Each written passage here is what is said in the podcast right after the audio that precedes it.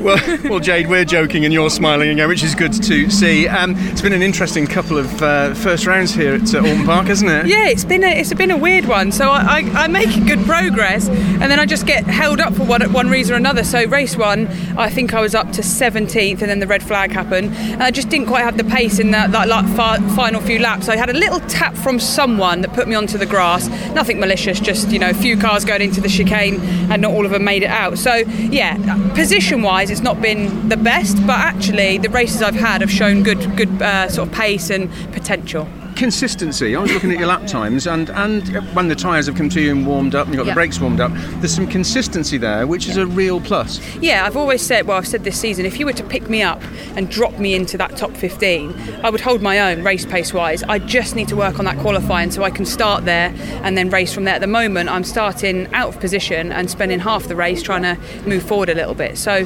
there's positives to take. Um, I just got to keep learning and keep my head up. After qualifying, head was down a bit, wasn't it? We chatted and the smile had gone, and it's back today. Good night's sleep, and you've come back positive, which you always do. Yeah, there's always a positive to take. I think I, I sat in the car this morning again, you know, disappointed from yesterday, and it was actually my driver's plaque that you have on the on the car, and it said BTCC Edwards, and I thought, I looked at it, and I thought, this is what you've always wanted to do. Stop moping about. Let's get on with it. And and today's been a much positive day. Like I say, on on paper, the results maybe are not looking the best, but actually the positives we're taking from the races and the race pace is, is good. Yeah, it's been topsy turvy in a way, hasn't it? Because Josh has had some, some bad luck, particularly in that race.